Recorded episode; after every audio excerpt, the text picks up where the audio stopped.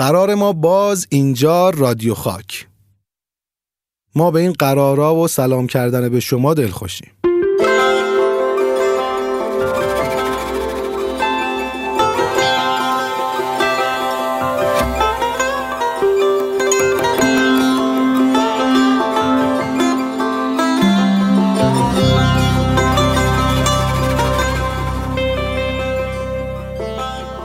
آدما معمولا توی خونه زندگی می‌کنن کسی رو دیدید که با خود خونه زندگی کنه؟ با آبادیش جون بگیره و با ویرانیش گم بشه؟ اینجا قصه خونه ای رو میشنوید که کسی رو اهل بافت کرده.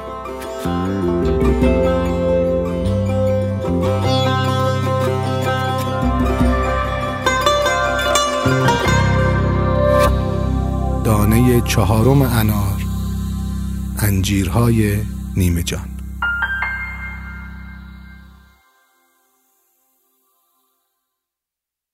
با شوق هر روز کلید بزرگ خونه رو توی در چوبی قدیمی چرخوندم. باز نشد. ده روز تمام باز نشد.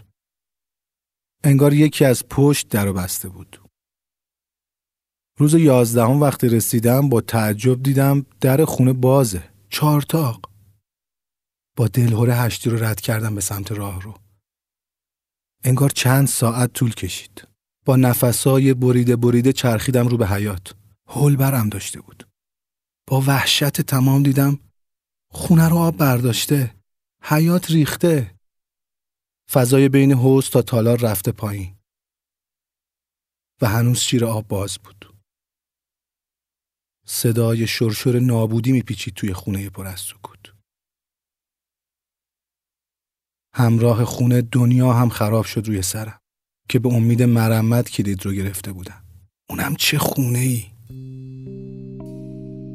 از بیابروی میترسیدم از اعتمادی که دکتر اولیا برای گرفتن کلید پیش خانواده موین گرو گذاشته بود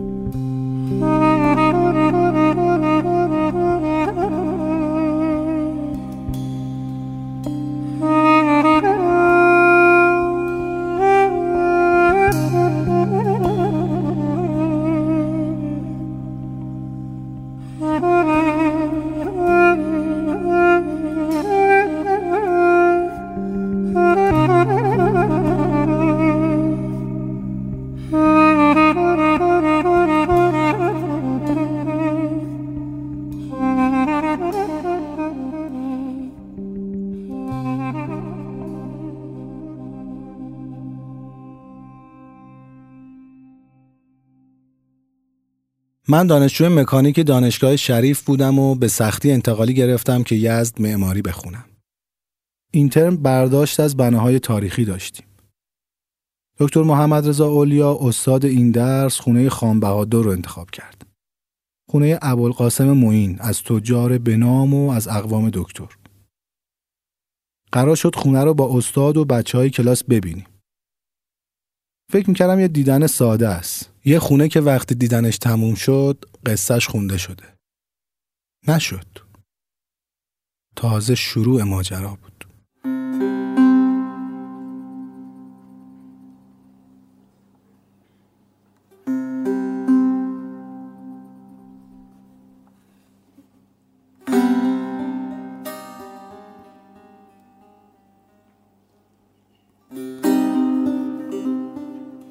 از میرچخماق و خیابان سلمان رد شدیم. آبنبار شاهدباز سر راه بود. رسیدیم به کوچه گازرگاه. زیر سابات بعدی یه در خیلی خوشگل بود. اونقدر که نمی‌شد ازش چشم برداشت.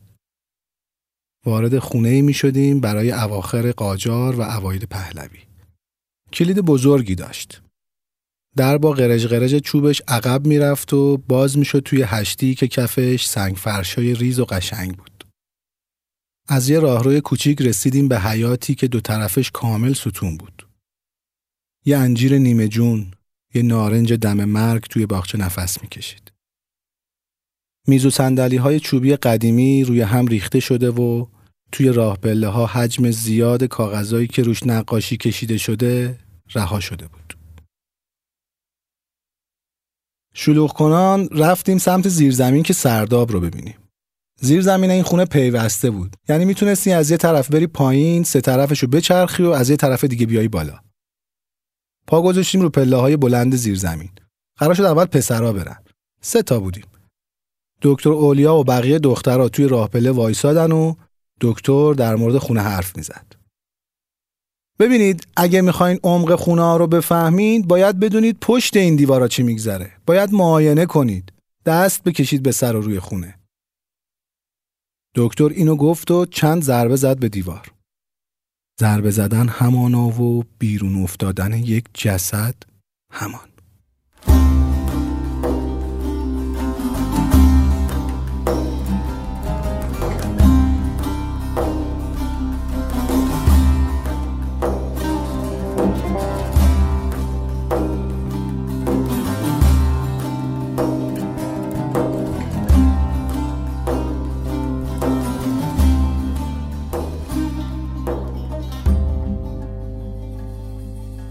موضوع برای ما جذاب شد و با پسرای کلاس همین خونه رو انتخاب کردیم. خونه رو کامل برداشت کردیم. اون ترم هم گذشت اما کلید و تحویل ندادیم. با شوق هر روز کلید بزرگ خونه رو توی در چوبی قدیمی چرخوندم. باز نشد. ده روز تمام. باز نشد. انگار یکی از پشت در رو بسته بود. روز یازدهم وقتی رسیدم با تعجب دیدم در خونه بازه. چارتاق. با دلهوره هشتی رو رد کردم به سمت راه رو. انگار چند ساعت طول کشید. با نفسای بریده بریده چرخیدم رو به حیات. هول برم داشته بود. با وحشت تمام دیدم خونه رو آب برداشته.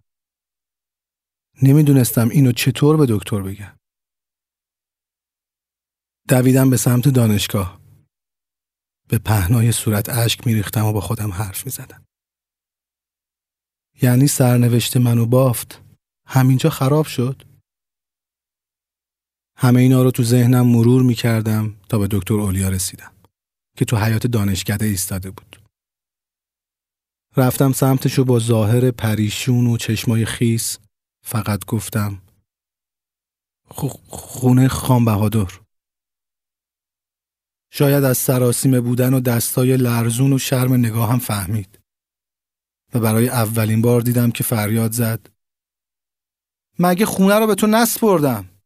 مگه امانت نبود؟ مگه آبرو نبود؟ دستمو گرفت و برد به سمت خونه خان بهادر. مثل بچه بودم که دنبال بابا میره مدرسه. بابا تون میره و باید بدوی تا همراهش بشی. با هر قدمی که برمیداشت انگار لحنش آرومتر می‌شد. یهو انگار امون داده باشه که یه چیزی بگو ببینم چی شده. با بغزی ترکیده گفتم ده روزه در خونه باز نمیشه. به خدا من آدم بدای قصه نیستم. حتما کسی تو خونه بوده.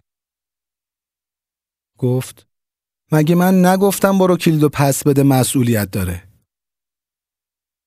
حرفاش انگار ضربه ای بود که به میخ می‌زد. می‌رفتم تو زمین. از یه جای دیگه صداشو نمیشنیدم.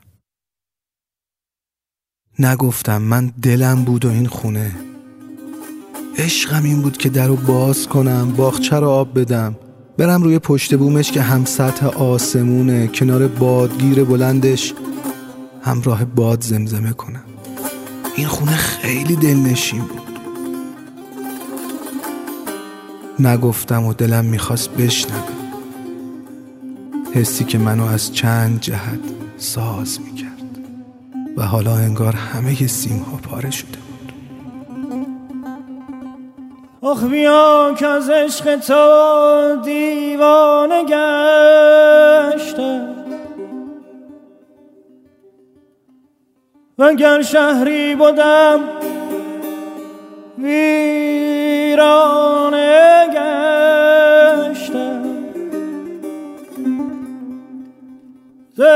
تازه خان من بریدم. به درد عشق تا هم خانه گشتم. چنان کائل بودم کن را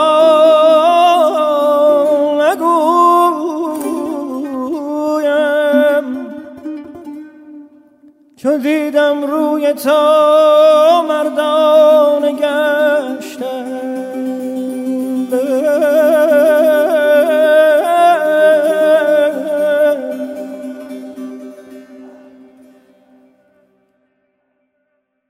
رسیدیم به خونه. دکتر اولیا دید از وسط خونه تا زیر تالار کف حیات ریخته و اسپر تاق زیرزمین خراب شده. خونه یه چاه هرزاب داشت که وقتی آب جاری می‌شد می‌رفت تو این چاه و یه جا نمیموند. سقف زیرزمین هم با چینش آجرای راست خفته جلوی تخریب بیشتر رو گرفته بود. از نظر یه مرمتگر فقط یه باغچه و یه دیوار اسپر ریخته. ولی از بابت امانت فاجعه بود و توجیهی نداشت. دکتر آروم بیرون اومد. قرار شد خودم برم پیش خانم موین که تنها نوه خان بهادر در ایران بود. اصلا نمی‌دونستم چجوری باید برم. چی بگم؟ آخه کلیدو نبرده بودم پس بدم. واسه خودم نگه داشته بودم. می‌خواستم درختها سبز بشن، حیات زنده بشه. می‌خواستم خونه رو به راه شه.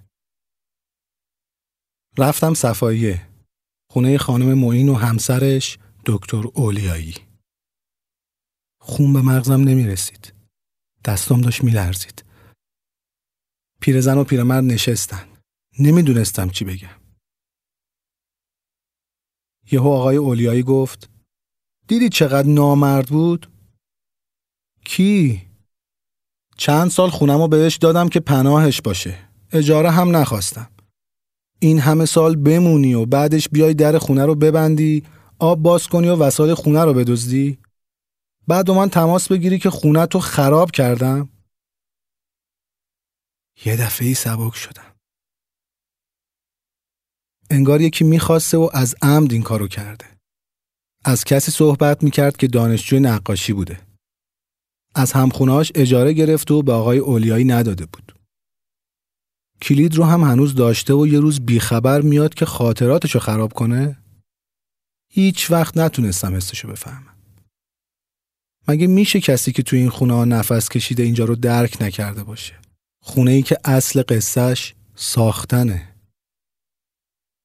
از رو همون خرابیا وقتی از تو زیر زمین به سمت شکافه ایجاد شده تو حیات نگاه می‌کردی لای خاکا و نخاله ها تنه درخت و برگای سبز نور می‌شد به سمت خونه. انگار داشت با همه توانش برای زندگی می جنگید.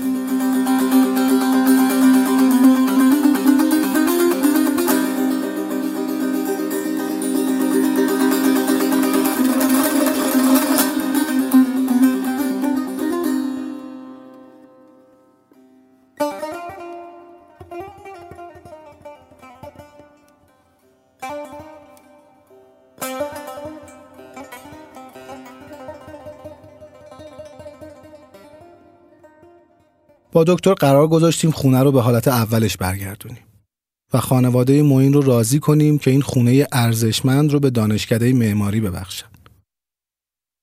معمار کمالی هم اومد و کارگاه خونه خان بهادر شروع شد. خونه تالار دلباز و یه بادگیر ویژه داشت که دریچه هاش هنوز سالم بود.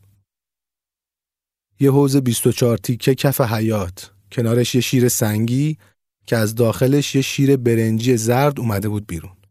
شیر اصیلی که الان فقط تعداد کمی ازش وجود داره. در و دیوارا رنگ شده. یکی از رنگا گرم بود. قرمز. پنجره های یه طرفش آبی. انگار یه دوره دستی به سر روش کشیده شده. هر چهار طرف خونه ساختمون بود. اما یه طرفش که مطبخ بود از روی حیات هیچ پنجره و نورگیری نداشت. خونه چهار طرفه ای که حس خونه های سه طرفه بهت دست می‌داد.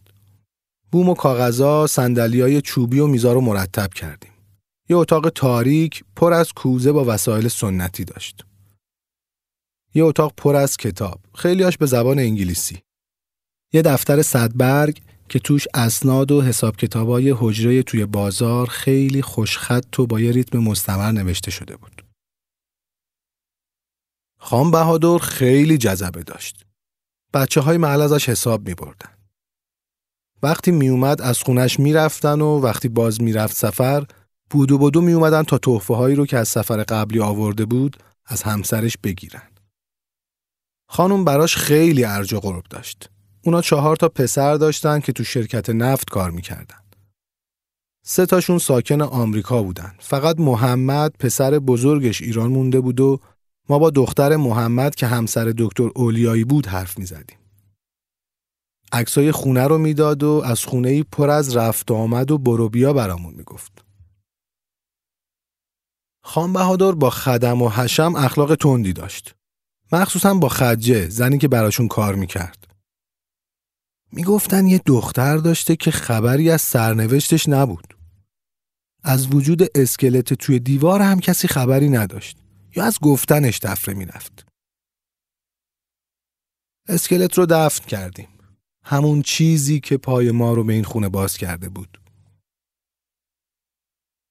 از پسرای خان بهادر فقط جلیل معین زنده بود.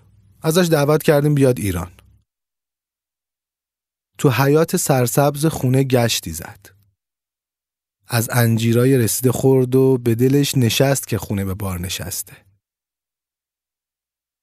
یه توافقنامه ابتدایی برای وقف داده شد. سال 85 دو ساله که خونه دست ماست و حالا رو به راه شده.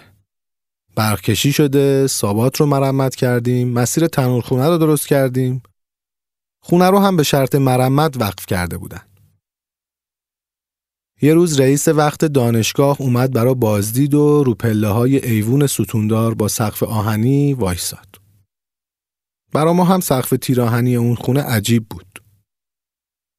توی اسناد خونه کاغذ خرید اینها رو پیدا کرده بودیم.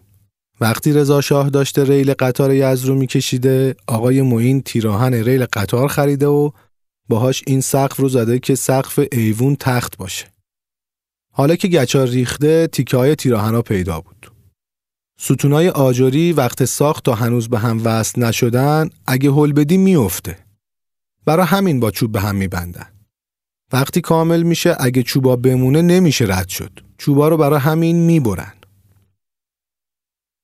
رئیس دانشگاه به ستون نگاه کرد. هیچ وقت اون صحنه رو یادم نمیره.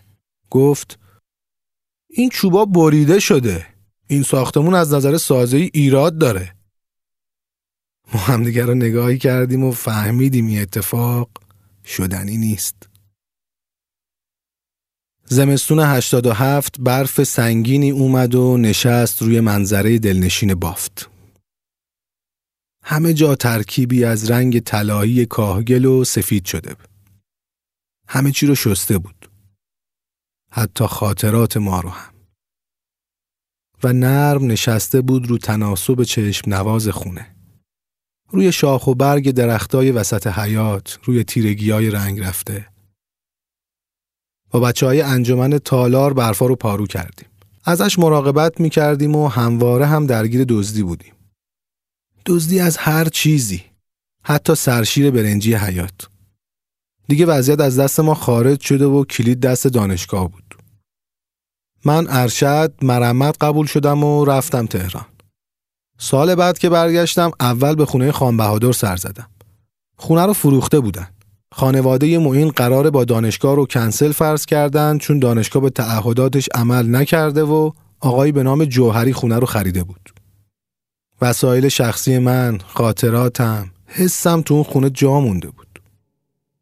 یادم افتاد با اول قاسم معین که وقتی داشته میمرده به پسرش جلیل اطلاع میدن که از آمریکا بیاد. آقای موین می‌خواد بیارنش تو حیات که نکنه تا پسرش تو اتاق برسه دیر بشه و نبیندش. دیر میشه. جلیل نمی‌رسه. و ابوالقاسم موین بدون بچه هاش تو حیات جون میده. منم همیشه میترسم دیر بشه.